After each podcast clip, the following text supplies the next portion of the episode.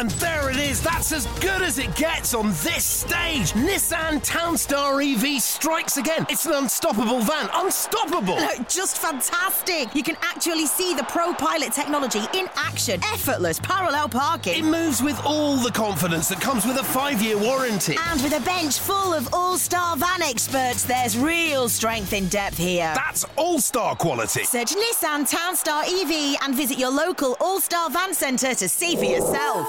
Terms and conditions apply. 5 years or 100,000 miles, whichever comes first. ProPilot is an advanced driver assist technology. Driver's responsibility to stay alert, drive safely and control vehicle at all times. The TalkSport Fan Network is proudly supported by McDelivery, bringing you the food you love. McDelivery brings a top-tier lineup of food right to your door. No matter the result, you'll always be winning with McDelivery. Order now on the McDonald's app and you'll get rewards points delivered too. So that ordering today means some tasty rewards for tomorrow. Only via app at participating restaurants. 18 plus rewards registration required. Points only on menu items, delivery fee and terms apply. See mcdonalds.com. This podcast is proud to be part of the TalkSport Fan Network.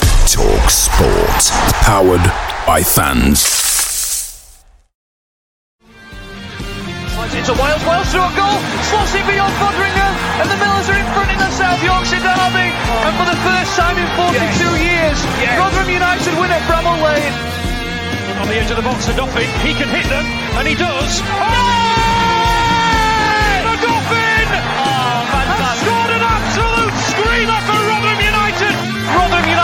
Have secured their championship status for next season.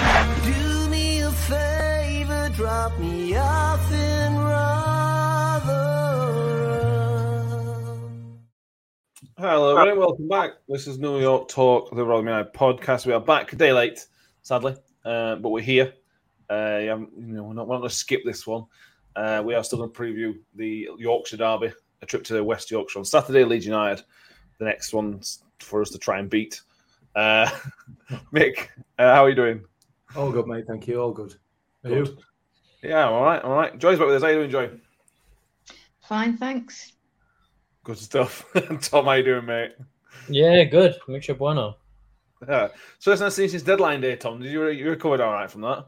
No, that was horrific. It was such a stressful day, evening, weekend. It was awful. And take me back. We will preview the game tomorrow. There's a few other, obviously, bits to talk about as well. We will do so. I know some people may be watching the Wednesday game, so I hope their protest went well tonight. Because they lost a few games, so it's time to protest, as you'd expect. So good luck to those guys. We'll cover a bit more detail, Mick, but let's just generalise where we are right now. We are 27 league games without an away win. Mm-hmm. If we don't beat Leeds United, that will be, as from what I can understand, that will be a club record of consecutive games without an away victory. 18-1, I think I've seen. Does that sound about fair? Yeah, it's not. They're not great odds, then, are they?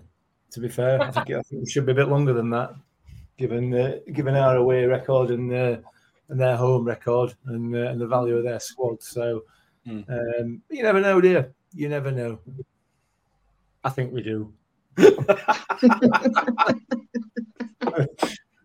Yeah, I think we've got a good idea. I think we've got a pretty good idea. Yeah. Well, then, Joy, football's one of those sports that stranger things have happened. You know, if we beat Leeds tomorrow, it won't be the strange result. We'll probably might be the strange result this season, but it's not the strange result we've ever had. So it's within the realms of possibility.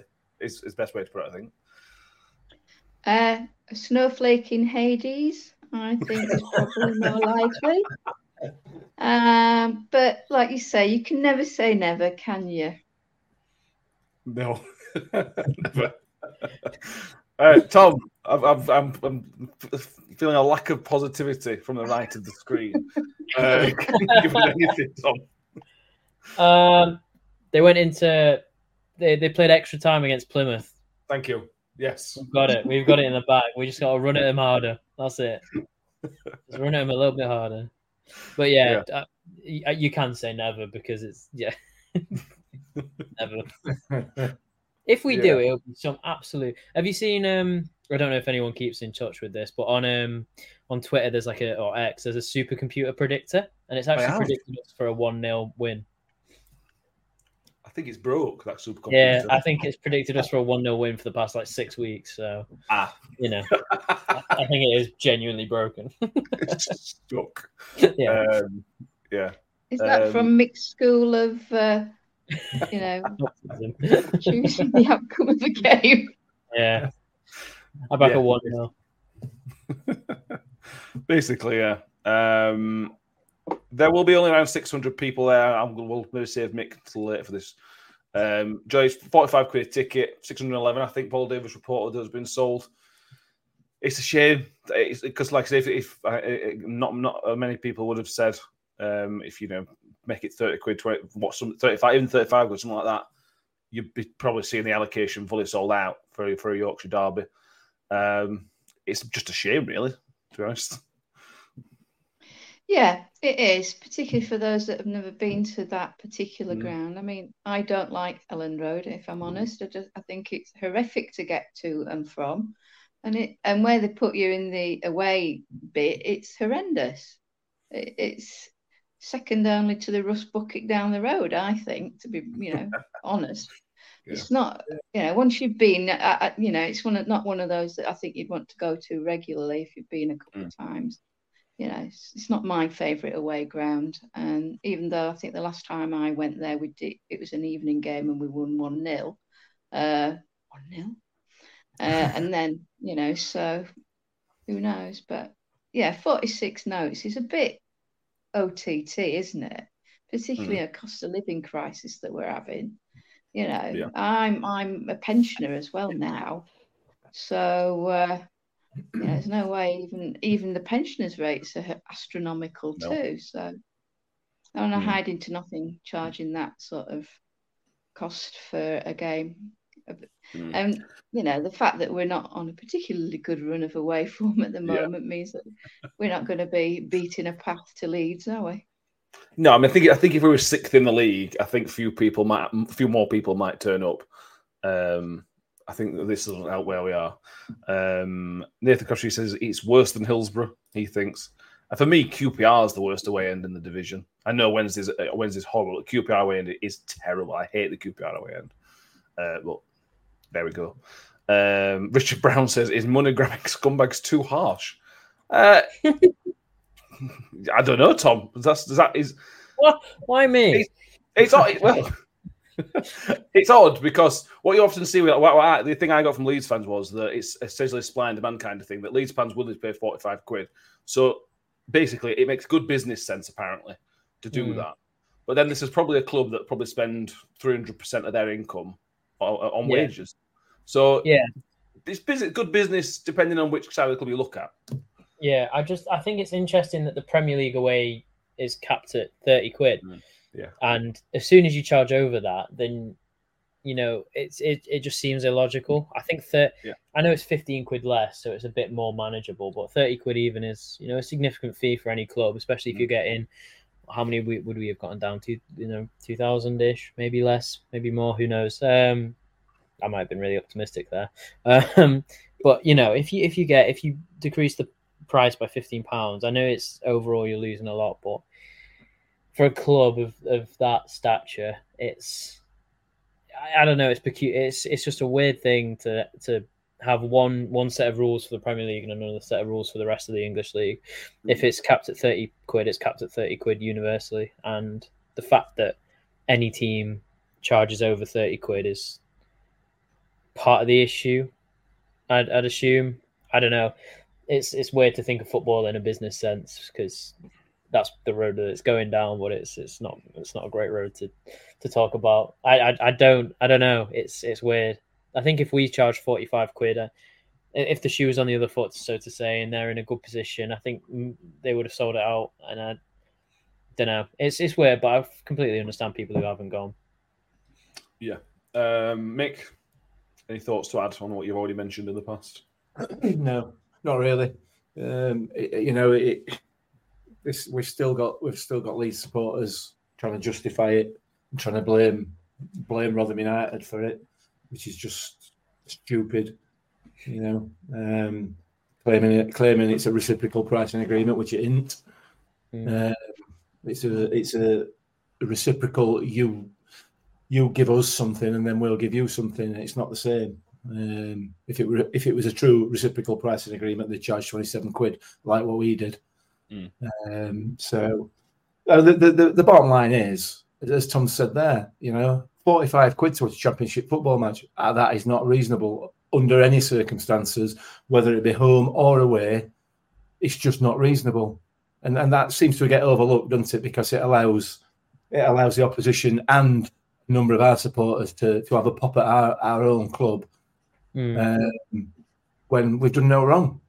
We've charged a very, very reasonable price to them coming to our place because they want to charge at what is, and I don't see how it can be argued against, an absolutely extortionate price. But for championship football, we're bad ones.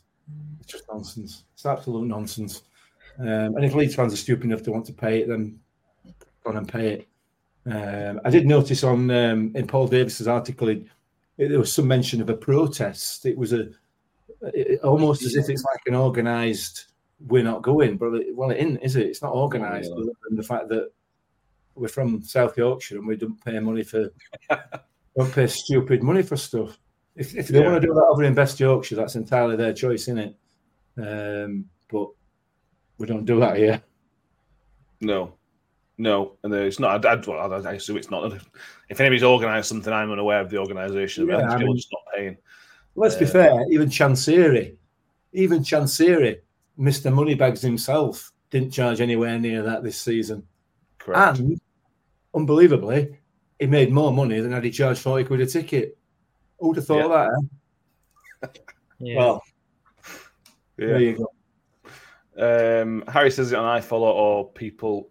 So people can watch, or is it out? It's audio only, 3:00. There's during the blackout, so there'll be no game, no live game to watch. It would have been good if the club had done like a beanbag kind of thing, you know, for lounge or whatever, something like that. It would have been quite good if they could arrange something, bearing in mind the prices. But it is what it is. Would have been one in life for Leeds, wouldn't it? That. Yeah, well, that's what I thought. I mean, really good. Charge £30, though. Charge normal price for it. What we could do is we could all put £40 in a bucket. Go down to Curry's, buy a big telly and a dodgy stick and put it on his car park. just that'd be quite funny. Yeah. Charge people £25 to get in. Yeah. I like it. I can see a plan formulating. It's a shame we thought about it this late on. Yeah, it is. A couple of bits of news today. The one big one, well, big-ish one. It's not big, is it? The squads have been announced, basically. Harry sums it up by saying, bye-bye, Ayala. Just a shame we had to register a 16-year-old so we could get the free agent. Yeah, Daniel Ayala's not registered in the squad, along with Andre Green, because he's out till October, I think. He played 4 or 5 games, Joy. Half of those resulted in a red card. It's just another it's a gamble that didn't pay off. It's another, sadly, for Matt Taylor, because obviously he brought him in. It's a gamble that didn't pay off for Matt Taylor, and we'll probably have to pay his wages between now and end of the season as well. It's just one of those disastrous signings, I think, that we'll look back on in a few years' time. Unfortunate, though, it's not the only one, is it? No. Yeah. And, you know, the fact that they all mount up, you know, it's not just Mr. Ayala or Senor Ayala, is it? It's one or two others we could add to the list. I wonder how much money we've actually wasted this year. You know, I dread to think. Our director of football in his recruitment hat. So, yes, moving on swiftly. You win some, you lose some. In our case, we seem to just lose some. Yeah. We do, sadly. I don't know. The squad list was a weird one because I know that Ayala's probably out for the season, which makes sense. And we had to bring in that 16-year-old, which makes sense. You want 9 subs. But the thing that got me was, okay, Bramall has been playing all season, but Richardson's come out and said that he's going to struggle to make the end of the season. Like, hypothetically, there's this deal going on with Crocs and he's leaving to Salt Lake, I don't know, for a significant fee, which you'd assume to be 3-5 million. And we've got a 20% sell-on clause. So what? We're getting like $1 million from that. And hypothetically, you leave Hall out, you leave Bramall out. With that £1 million, you can go out and get a free agent for half of that on a wage that at least they'll play some part. You know, not saying that I don't like Bramall or I think he's not good enough, whatever, but if he's physically not going to play until the last two games of the season, you'd rather keep him out for his own sake and brings, I don't know, thinking about, obviously there's so many moving parts and it's all going to be a difficult thing for them behind the scenes, but all it takes with 5 minutes to go, hold on, if this happens and that happens, and then we can maybe do this. And it seems like a bit of a bizarre decision to fill up the entire 25. Why did I say 30? Anyway. I don't know. But you're right, because you could have added him. So if you didn't, let's say you didn't include Bramall and Hall, because we don't know when they're going to be back, and only named 23, you could have added Bramall and Hall at a later date, assuming they got fit again. Yeah, I think that's an interesting point, mate. Matt Taylor was very keen to use the free market. He used it twice with Tad Blackett and Ayala. One more session. And Lucas. Yeah, and Lucas. Yeah, mate, it's just... don't know. Interesting point. Yeah, it is. It's a shame. It's a shame that Ayala's tenure with us turned out as it did, because it's a quality footballer. There's no doubt about it. It's a quality footballer, and he can be a leader on pitch as well. Unfortunately, his head just wasn't there, was it? In hindsight, it was a mistake. You know, had he not got those red cards, then arguably it possibly wouldn't have been, because, like I say, he's certainly got a better quality about him. But, yeah, I'm not particularly sad to see him go just because of the liability that he became. And obviously, like you said, the injury is such that he probably wouldn't have played again anyway. So, it is a shame that we've not left a space free, though. I'm surprised at that. I'm really surprised at that, and you would have thought that had we had the opportunity to dip into the free agent market, you know, if something comes along now, we're scuppered, aren't we? Yeah. Unless we could drop one out, and it's fixed once it's in, it's in. Yeah. Well, we did. We managed to with Green, didn't we? But that was because he was. I don't know what they did for that, but I don't know how they got around that now. No. But look at Wednesday, Sheffield Wednesday. I think Sheffield Wednesday named 22 players. I think. With space for a free agent and space to bring a couple of players they've not named in the squad. So down to Danny Roll, I assume. Do you not think it smacks of we've thrown the towel in? Accepted as fate. Yeah. I think we did that. That's the case, isn't it? Yeah. I don't know. It maybe. I think... that's your first thought, isn't it? Is that they're not really... This is it. This is the squad. This is the wage. Everything that we get from now on is going to be used in whatever league that we're in, League One. But whatever league that we're in next season is whatever we've got left over now. So if we do end up getting the Crux money or Ayala, we stop paying his wages for whatever reason, all that money is not going towards anyone else. It's just going to go towards next season, which might be a financial decision or... It's just, it's obvious, you know, we can easily sit on the external and go, well, why the hell didn't we leave someone out? But it's easier said than done, isn't it? So. It is. Let's move on to a bit of team news. Shane Ferguson is back available, essentially. We could see Shane Ferguson back in the squad. We did see Cam Humphries back in the squad last week. And obviously, we had the three loanies, Wyke, Rinamota and Siriki on the bench, Mick. That's... From a week ago, or from before the 31st, on the 31st of January, that's 5 extra players we've got to select from. I know three of those new signs, but obviously two players coming back, and maybe Tyler Blackett might not be too far away. We're going to be leaving out players from the matchday squad, which I don't think we've done that all season, and that's a luxury that Liam Richardson will probably looking forward to. Yeah, I would imagine he probably is as well, and it's quality players as well. It's not just, you know, people making up the numbers, obviously, it's difficult to be positive about that in terms of the new signings. But you know, certainly in terms of Fergie and Cam Humphries, You know, you've got two quality players there who will certainly add something to the squad. I've no doubt the other three will as well. It's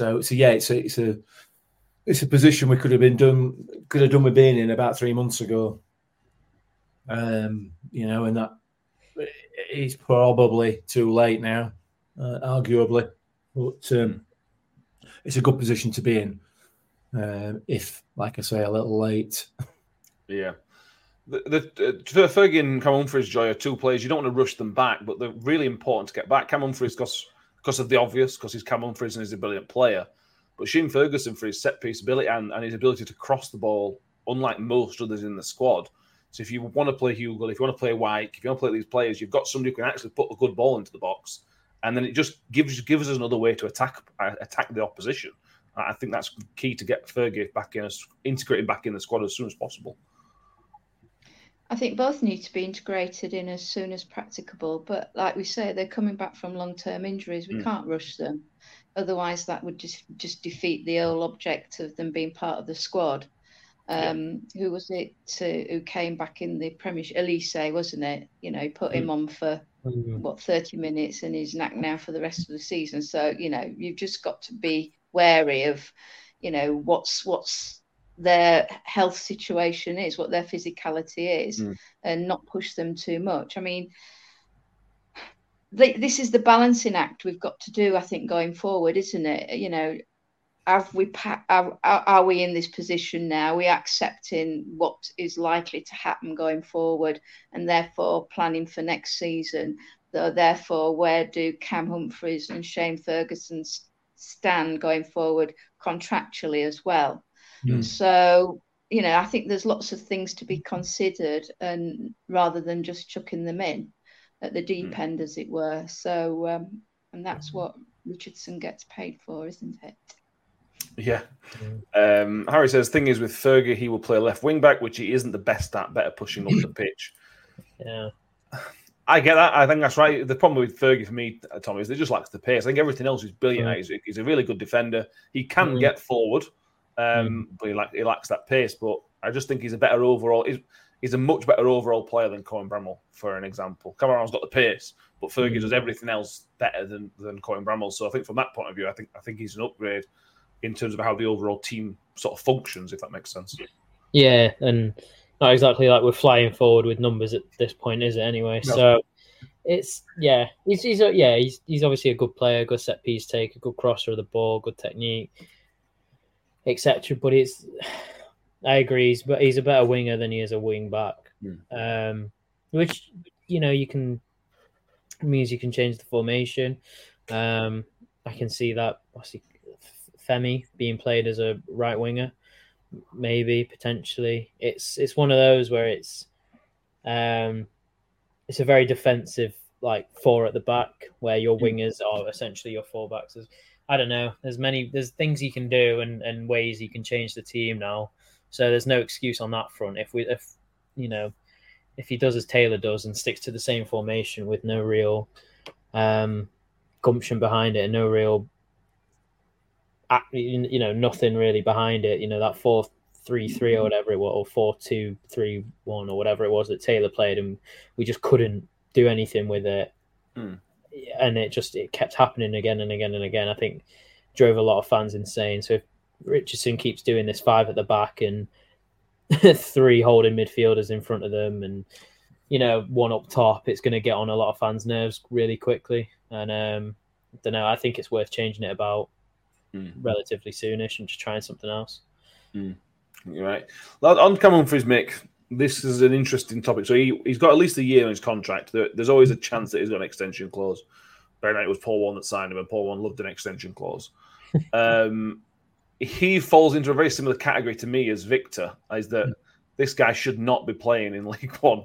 No. Now, what's going to work against Cam Humphreys staying in the Championship is his injuries. For both seasons, he's had fairly significant hamstring injuries in 2 seasons now, which is going to put some people off.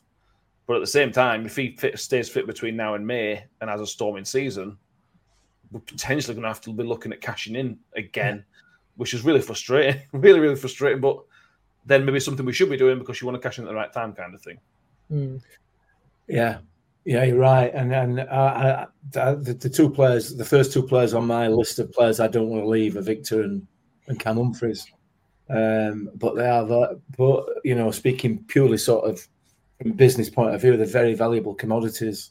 Mm. And we're looking, you know, to try and look at that Brentford model of bringing players through, buying them cheap and selling them for a decent whack. And those two players are right up there in terms of the type of players that we should be bringing on, progressing and selling. Mm. So you wouldn't begrudge. You wouldn't expect. I wouldn't expect Victor nor Cam Humphreys to drop down to League One and play at that level. Yeah, like the point you make there, though, as far as Cam's concerned, is this susceptibility to injury may possibly hinder his progression up the leagues. Good for us, though. Yeah, it'd be great for. Well, it'd be great for us. I mean, that's a bit harsh in it on him, but. Yeah, it'd be more likely that he would have to remain at this level because of that. You know, people are not going to spend big money on a player who's out for 50% of every season, are they? So, or has a history of being out for long periods of seasons. So yeah, that's a bit of an issue potentially for him. It depends how well he comes back and how he performs towards the end of the season. But yeah, in answer to your question. Ultimately, if and when we get relegated, those two have to be, you know, players that we're cashing on. Mm. I'm sorry, I don't like it. It's horrible, isn't it? It's horrible, yeah. It leaves a nasty taste in my mouth, and I don't like it. Do we need to though? They're under contract. It's not like they're going anywhere. Yeah, but so we go on. Ultimately, we need to be making money, don't we? We're not going to make money through the turnstiles. The only way we are going to bring significant sums into the club is by selling players. Mm. No, I agree. Yeah, it's not going to come from anywhere else. If you get away with selling Victor, for example, and funding a new contract with Cam, that's maybe a better way of doing it. Again, you were then relying on being able to come in Cam for us to stay in League One for a season or two.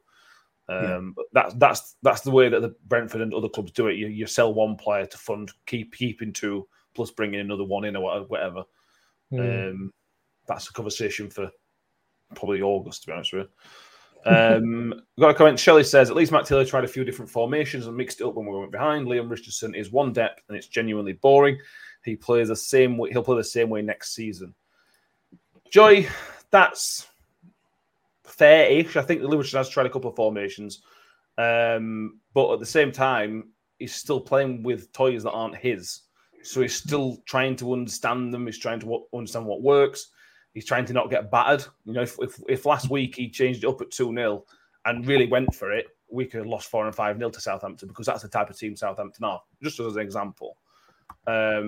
So he's... We as fans are almost writing this season off. Now, for Liam Richardson, even if he thinks we're down, there's still a lot of important information he can get between now and May for the players he's working with. So I think that's why he's got a method. He wants to stick to it and he wants to try and build. For me, that's how I see it. How do you see Mr. Richardson's setup so far? Well, I agree. It's boring, but it needs as must, isn't it? You know, we're a very... limited side in our abilities and skill set, I would suggest. And we haven't got the, you know, players to knock it about, you know, a la Southampton, etc. So, you know, it's fitting round pegs in round holes for a start, which is what he's doing now, which perhaps Mr. Taylor didn't do as much. For us as fans, and that's the key thing, as fans, it's not entertaining. It's watching paint dry is probably more interesting on occasions, but you've got to bear in mind about the previous discussion we just had about players under contract, etc. This team that is here now, this moment, will not be any way similar when we kick off in August, in any way, shape or form. Whether Cam goes or Victor goes for the pounds, shillings and pence, Rathbone goes, a Doffin maybe, who knows? I mean, we don't know who's got the extra years added contract built into their contracts. Rathbone hasn't, because he's already in, isn't he? So no, he has got an extension, Rathbone. He has got another year. You know, so the team that Richardson has in August is not going to look anything like the team that he has on the pitch or the players that he has at his disposal at present. I think at the moment it's been pragmatic, so we don't get hammered every week. That, you know, it looks like that we are putting, you know, up a fight when we all watch on a regular basis and see the gaping holes and, you know, the fact that it is lacking in entertainment for an entertainment's business. So I think we've touched on the fact that, you know, this season is gone unless something miraculous happens, a la Warnock, but he's gone to Aberdeen now anyway. So, you know, there we are. That's it. You know, I hate to sound pessimistic when my name's Joy, but we've watched. No, I honestly thought that last week with our colleagues down the road being hammered, that was the nail in the coffin for us, to be honest. Yeah, I agree. Good show, man. Sadly agree, but you never know. This is the thing with football, isn't it? It's one of those that we all know we're probably relegated. But when you're laying in bed and you're trying to get to sleep, and it's like 12, 1 o'clock in the morning, and your brain goes, "There's still a chance, you know. We might win. We might beat Ipswich, and then we'll be 6 points. It would be great." But we all know we're actually down. But yeah, that's been a football fan. It's the hope that kills you, Matt. It's the hope that kills you. Always as a fan. Yeah, exactly. Nathan Crabtree says, we really can't do much with the squad. All three managers have played a similar way. Sam Davis says on next season, he could see a 20-plus players turnover, I think he means, for next season. Wouldn't surprise me, to be honest with you. Shelley says, when we're losing 2-0, what's the harm in trying something else? Put them extra man midfield, move Hacks forward. I think, Tom, and again, I'm trying to guess for Liam Richardson here, is that he's trying to build some confidence back up into these players, because they have been and they are on the floor. I think he's trying to build them up and try and convince them that they are decent footballers, because it looks like someone are questioning whether they actually think they are. Yeah, and I think to lose 2-0 to Southampton's not a terrible result. Southampton are a brilliant team, so 2-0's not a terrible result. Losing 5-0 to anybody just takes anything that he's built up in the last 2 weeks. It just shreds it all to the floor. So to defend them, I think that's the plan, of just trying to build them up a little bit, at least. No, it's a confidence thing. When people are confident, they play better, and it's a simple psychology. And as much as any player might like to say, "Oh no, look, we're still fighting," you know, all it takes is to look at the table and see 3 wins and think, "Well," and one of the lowest point tallies that there's ever been in the Championship, and think, "Well, are we actually worth it?" And all this, that, and the other. So the confidence is obviously a major thing, but it's a tough gig, because you can argue, put an extra man in midfield or do this and do that, but at the end of the day, we didn't have the players for a start, and we weren't good enough as well. This formation isn't a bad formation per se. Warren used it in League One, and it was fast attacking wing play, and you know, it was good to watch, and it's just tough at the minute. Obviously, everyone likes to argue, or let's see what happens when he gets his own players in, but it's not going to happen. He's got to make do. I think losing Hacks was the biggest thing for us from midfield, because we just don't have a presence anymore going forward from box to box regions. It's a tough ask for anyone, really, isn't it? It's a horrible place to be.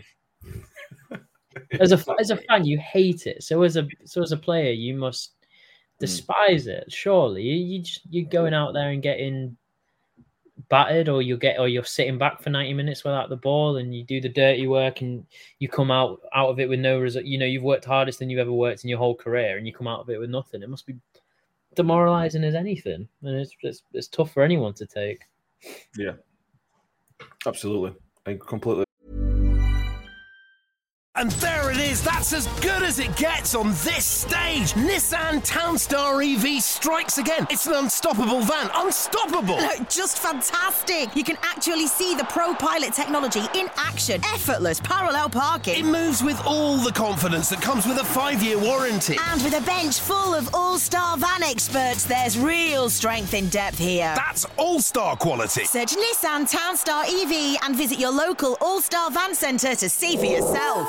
Terms and conditions apply. 5 years or 100,000 miles, whichever comes first. ProPilot is an advanced driver assist technology. Driver's responsibility to stay alert, drive safely, and control vehicle at all times.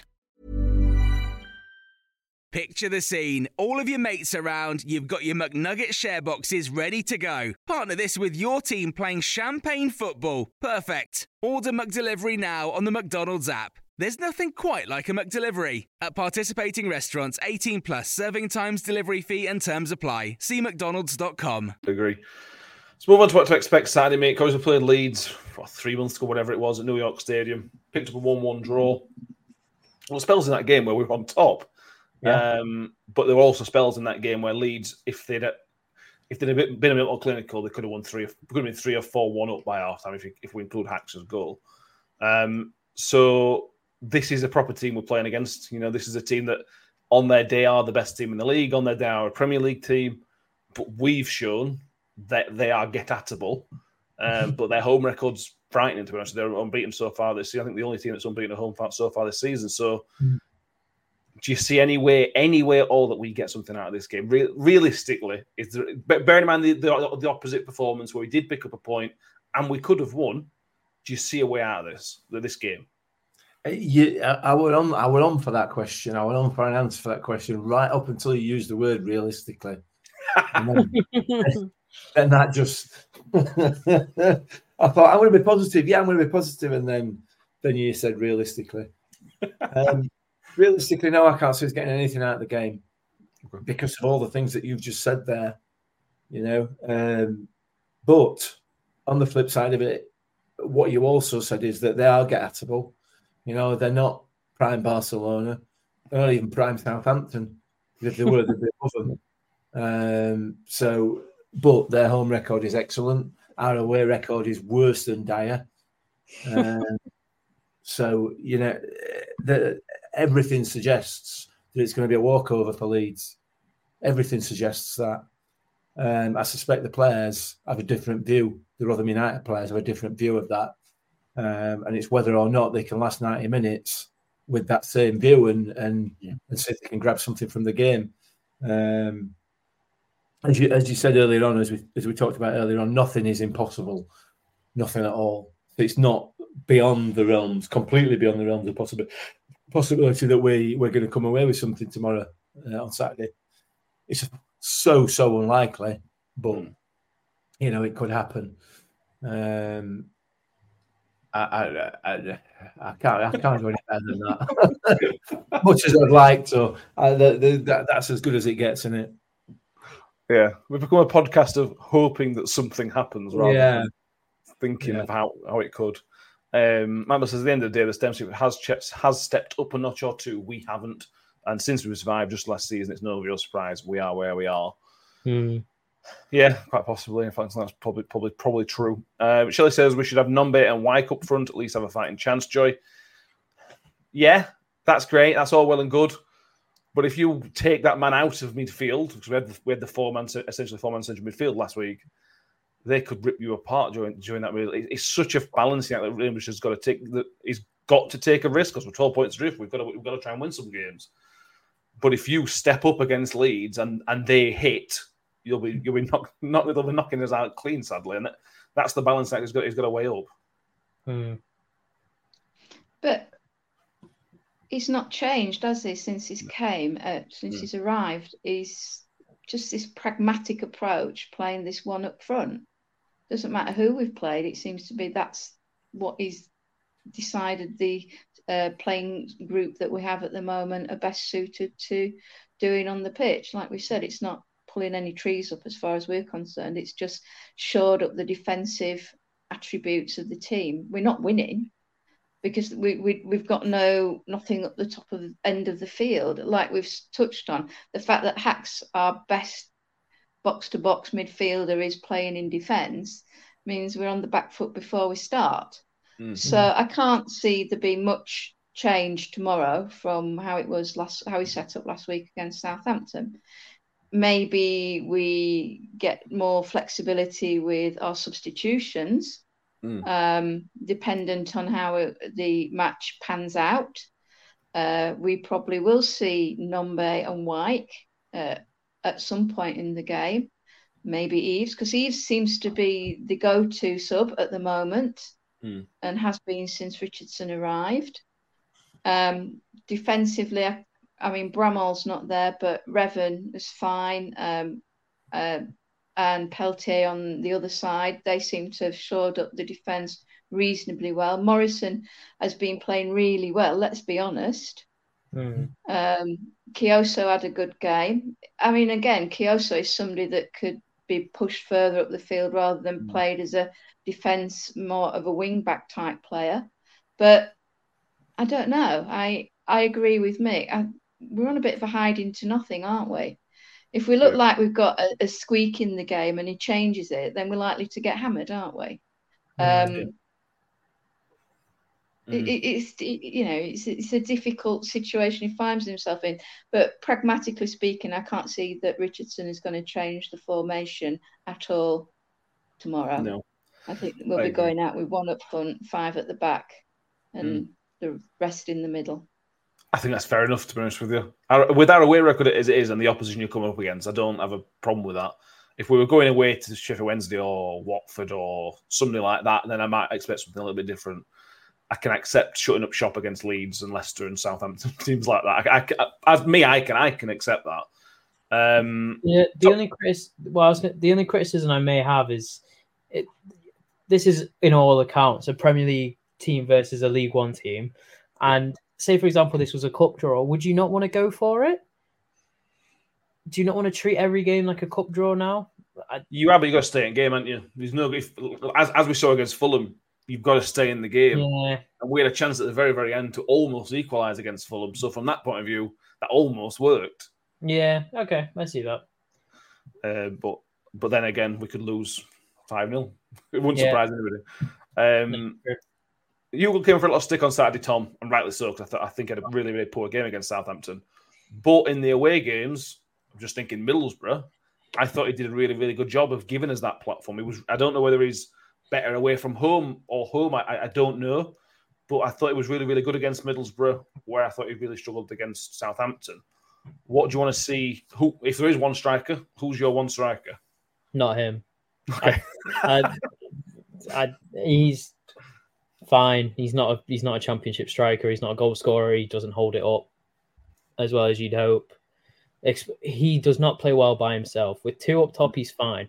By himself, he's not good. You either want someone bigger like Eves to hold it up more, or Wyke. I don't know what Wyke's like. I assume he's a similar target man-esque thing.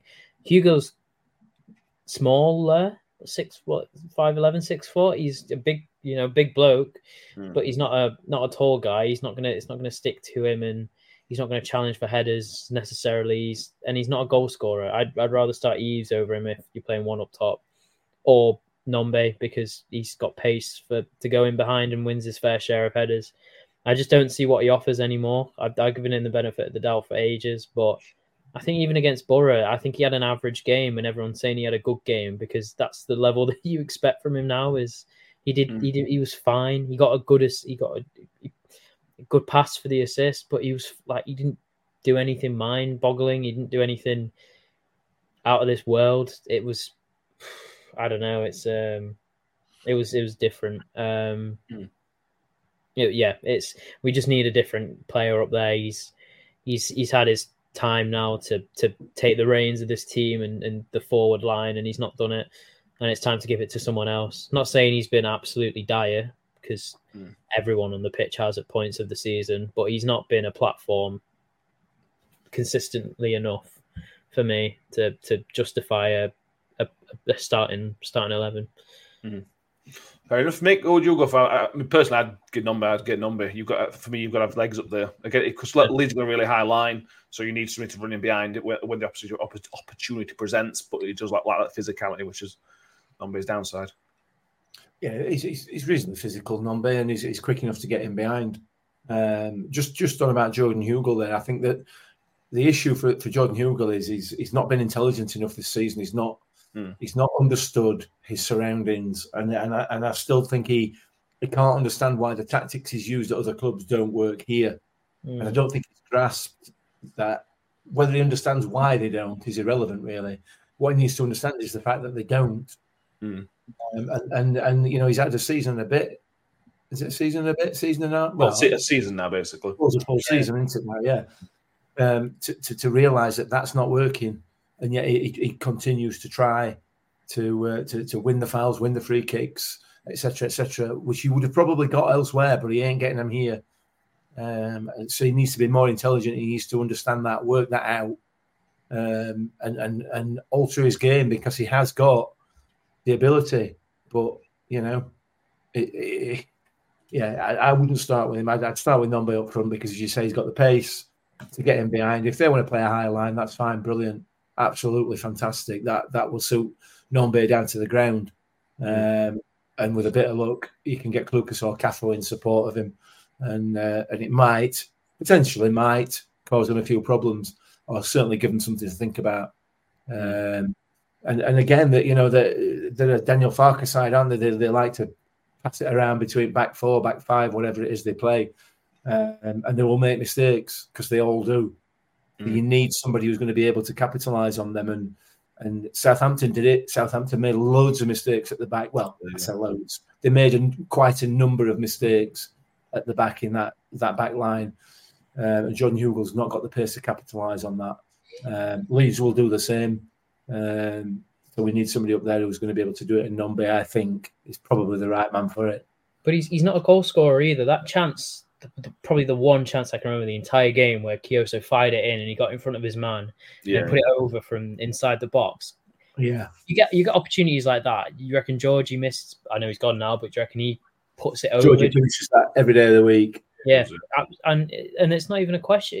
It's he's not a finisher, and his overall game outside the box needs to be better to justify a start. And because it's not at the minute, he doesn't justify a start. So why? I don't understand why he still starts. If he starts tomorrow, I'd be really surprised and a little bit upset. I wouldn't be surprised. I wouldn't. You know, I'm not weeping, but you know. I think he'll start tomorrow. I want Nombé to start, but I think no. Joy, just finish off on the strikers conversation. What would you do? There's always Eves, or somebody's put here. Shelley says there's always Wyke. Would you give Wyke a run out tomorrow? No, I don't think he's start. You give him a run out. I don't think he's starting. What do you reckon, Joy? We might see him tomorrow. I don't think he'll start. I honestly think the starting 11 that started against Southampton are likely to start tomorrow. Sorry, Tom, but I think it will be Hugill. And then, like I said, he'll use the bench dependent on how the game pans out. I think you're right. We might see, you know, Rimanota as well. We might see Sariki again, and we might see Wyke. We might see Cam. We might see Fergie. I don't think we will, but no, with Cam and Fergie. But definitely, we will definitely see possibly the three loanees.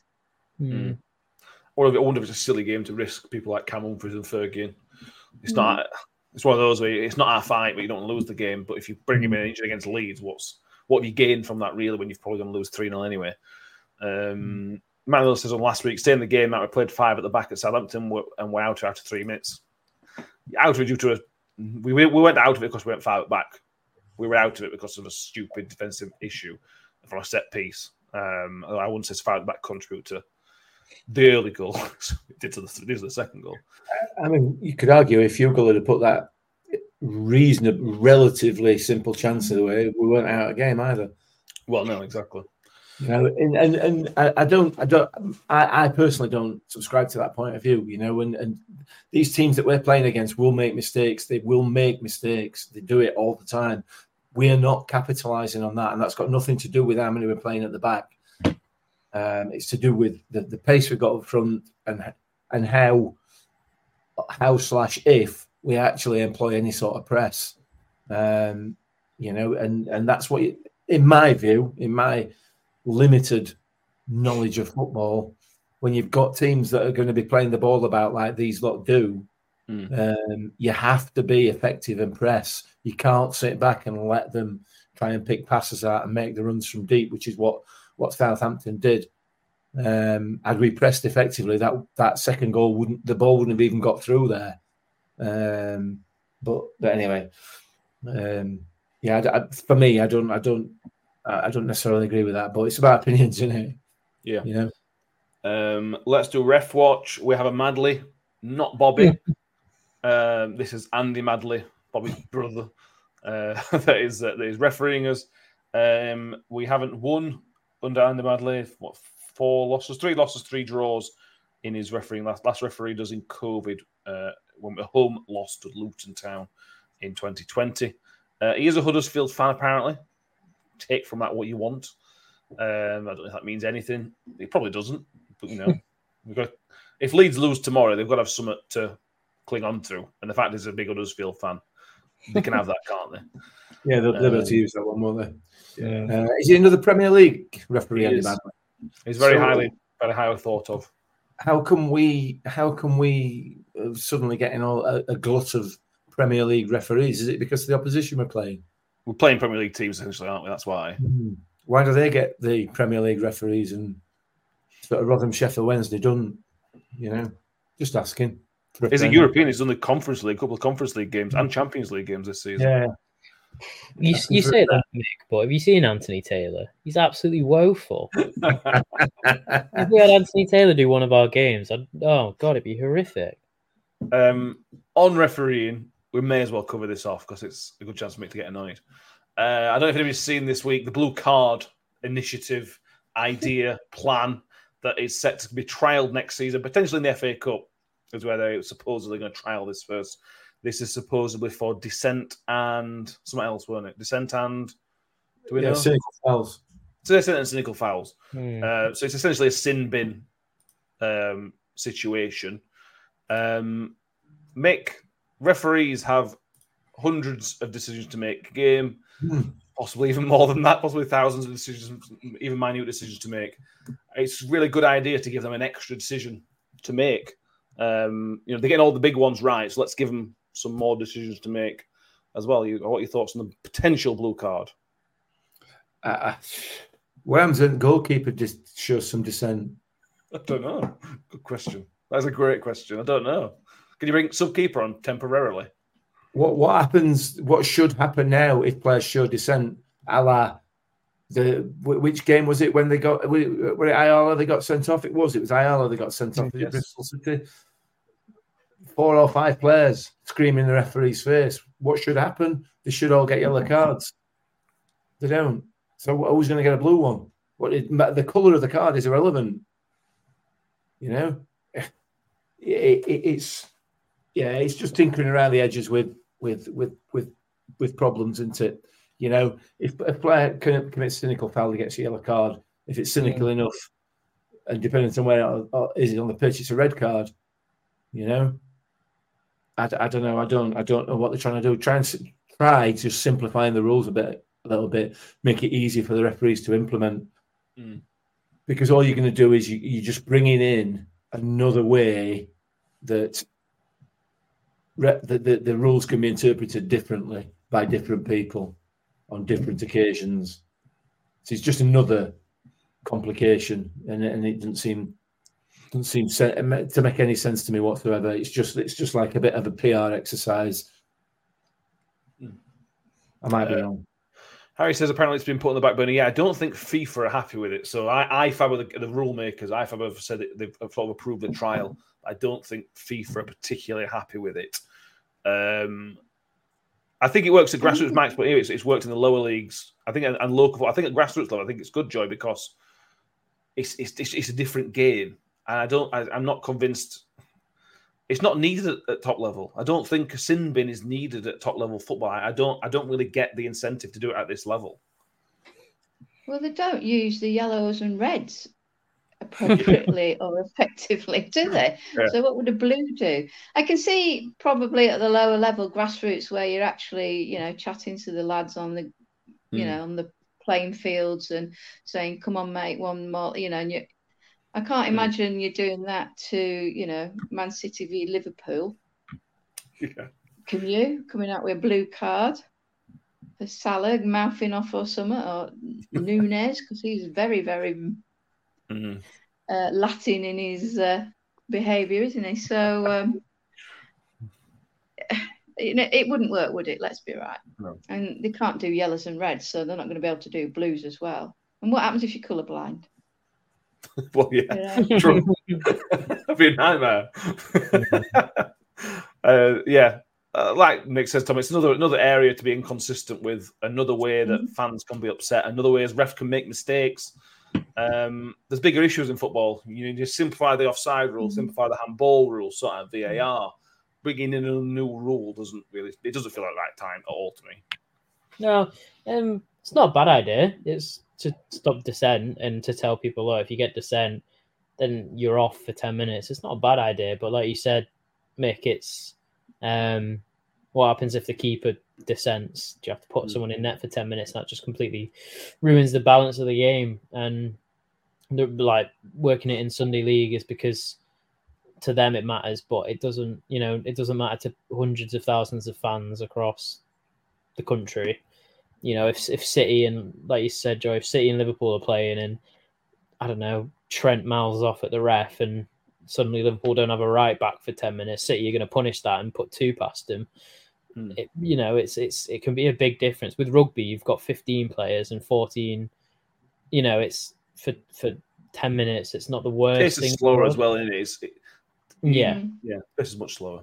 It isn't the worst thing in the world playing with one less in rugby than it is in football. That's the only difference that you have to say.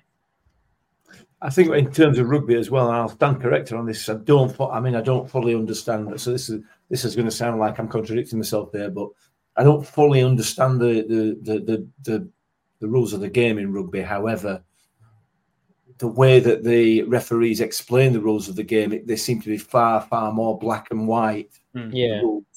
Rather than what the laws of football have morphed into over the last few years, which just, you know, it's almost as if they're written by lawyers. You know, they're so complex. Whereas in rugby, it seems to be a bit more straightforward. So that I can see why it would work there. And I'll be honest with you, I ain't got a problem with the sin bin idea per se. Okay. I don't necessarily have an issue with that. Drop a team down to 10 men for 10 minutes. Not an issue. It's the issue is what for? And whether what it's for in game one, when the same thing happens in game two, is it going to be implemented in the same way? You know, and it's highly, highly unlikely to happen because yellow and red cards aren't consistent across games. And they're not consistent across games because the rules or laws are so complex and so open to interpretation that you just see to be. I mean, Mike put it in the comments there. You know, the laws of the game in football are and will continue to be in the opinion of the referee. Bringing an opinion into it straight away, you're losing consistency. It either is or it isn't, and the more of that you can bring into the game, the easier it's going to be to officiate, and the easier it's going to be for fans to understand why decisions are made. Yeah. Let's see what happens. I mean, it's not the first time they've tried bringing in the dissent rule, didn't they? Back in the day when if you dissented, the opposition got a free kick and it was brought 10 yards forward. If you dissented, they got moved 10 yards back. There's been a few other ideas. Just use the yellow cards. You know what I mean? But it's the consistency that's the issue.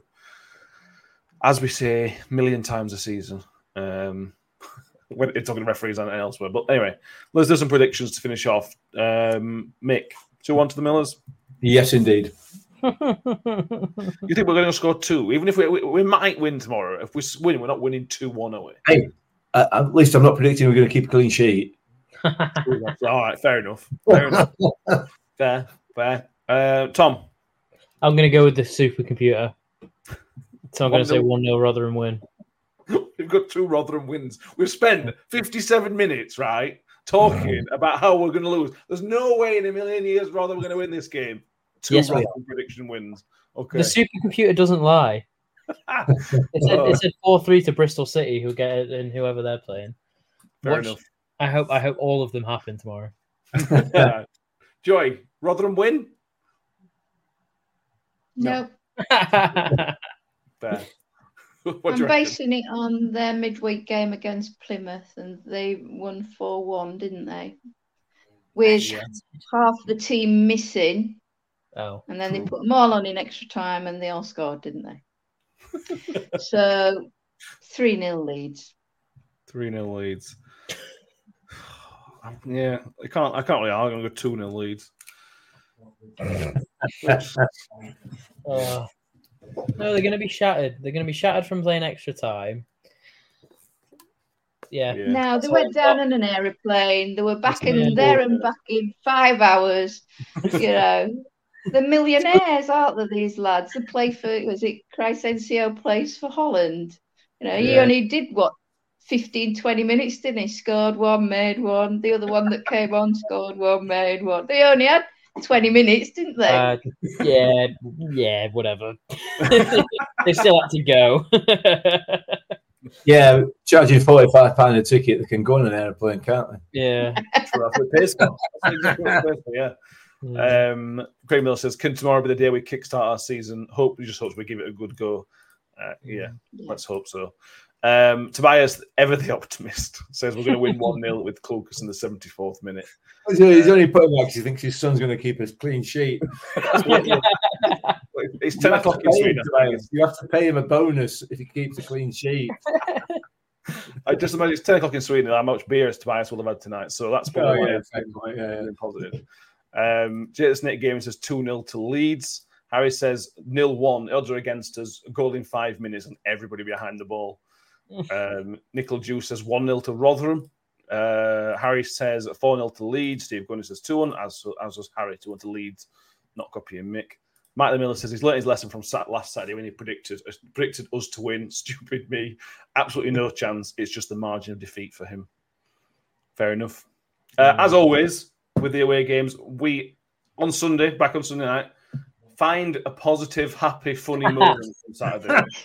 Just something we can cling on to. Because if we're going to lose 4-0, whatever it's going to be, just find something you can grab onto. I've got one already. Go on. I've got one already. At least 2,000 more people from Leeds are having to pay £45 to go and watch this game. That's got to be a positive. Yeah. That's funny. Yeah. That is funny. I like that. Anything you can get. Doesn't have to be football related, just during the game or post-game, just shortly after the game. Something happy that we can pin our season on, to be honest with you. Although, you never know. We might win. You never know. We won't. Make sure you check out the Scan Report. That was the LS11 podcast. That's out on the YouTube channel. Do subscribe. Back to normal schedule next week. Mick's not letting us down next week, so live on Sunday for the review of the Leeds game. We're playing midweek next week. There's 2 games next week. So Tuesday night, we're at home to Hull. So there's that to get another game for Leeds. I mean, competing. That'll be next week. Well, I'll try and get another scouting report done for the Hull City game as well. And then there's back-to-back home games with Watford next Saturday. So usual schedule back from next week, all being well. Anything else, guys, we need to mention tonight that we haven't done so already? Not for me. No. Pigs are winning, though, aren't they? Sadly. Yeah, not for long. Yeah, they're not playing well, though. Yeah. Hopefully Birmingham. Oh, John Merrill's not in the comments tonight. But if you watch this back, John, and you've lost, just don't watch anymore. We're unfriends with you. Please make sure you subscribe on YouTube and iTunes, Spotify, whichever one you're watching or listening on. Give us a 5-star rating on iTunes, Spotify, if you can do as well. Mick, thank you very much for being with us very tonight. Welcome. You're very welcome. Thank you. And Joy, thank you very much. It's always fun. Yeah, thank you for having me. And Tom, as always, mate, thank you very much. Yeah, always fun. For real. Thank you, everybody. Keep being happy. Up the Millers. It'll be fine. We'll see you soon. Cheers. Slides into Wales through a goal. Slots it beyond Fodringham. And the Millers are in front in the South Yorkshire derby. And for the first time in 42 years, Rotherham United win at Bramall Lane. on the edge of the box for Duffy. He can hit them, and he does. Oh! No! The Dolphin! Oh, man, has scored an absolute screamer for Rotherham United. Rotherham United have secured their championship status for next season. Do me a favour, drop me off in Rotherham. Away days are great, but there's nothing quite like playing at home. The same goes for McDonald's. Maximise your home ground advantage with McDelivery. Order now on the McDonald's app. At participating restaurants, 18 plus serving times, delivery fee and terms apply. See mcdonalds.com.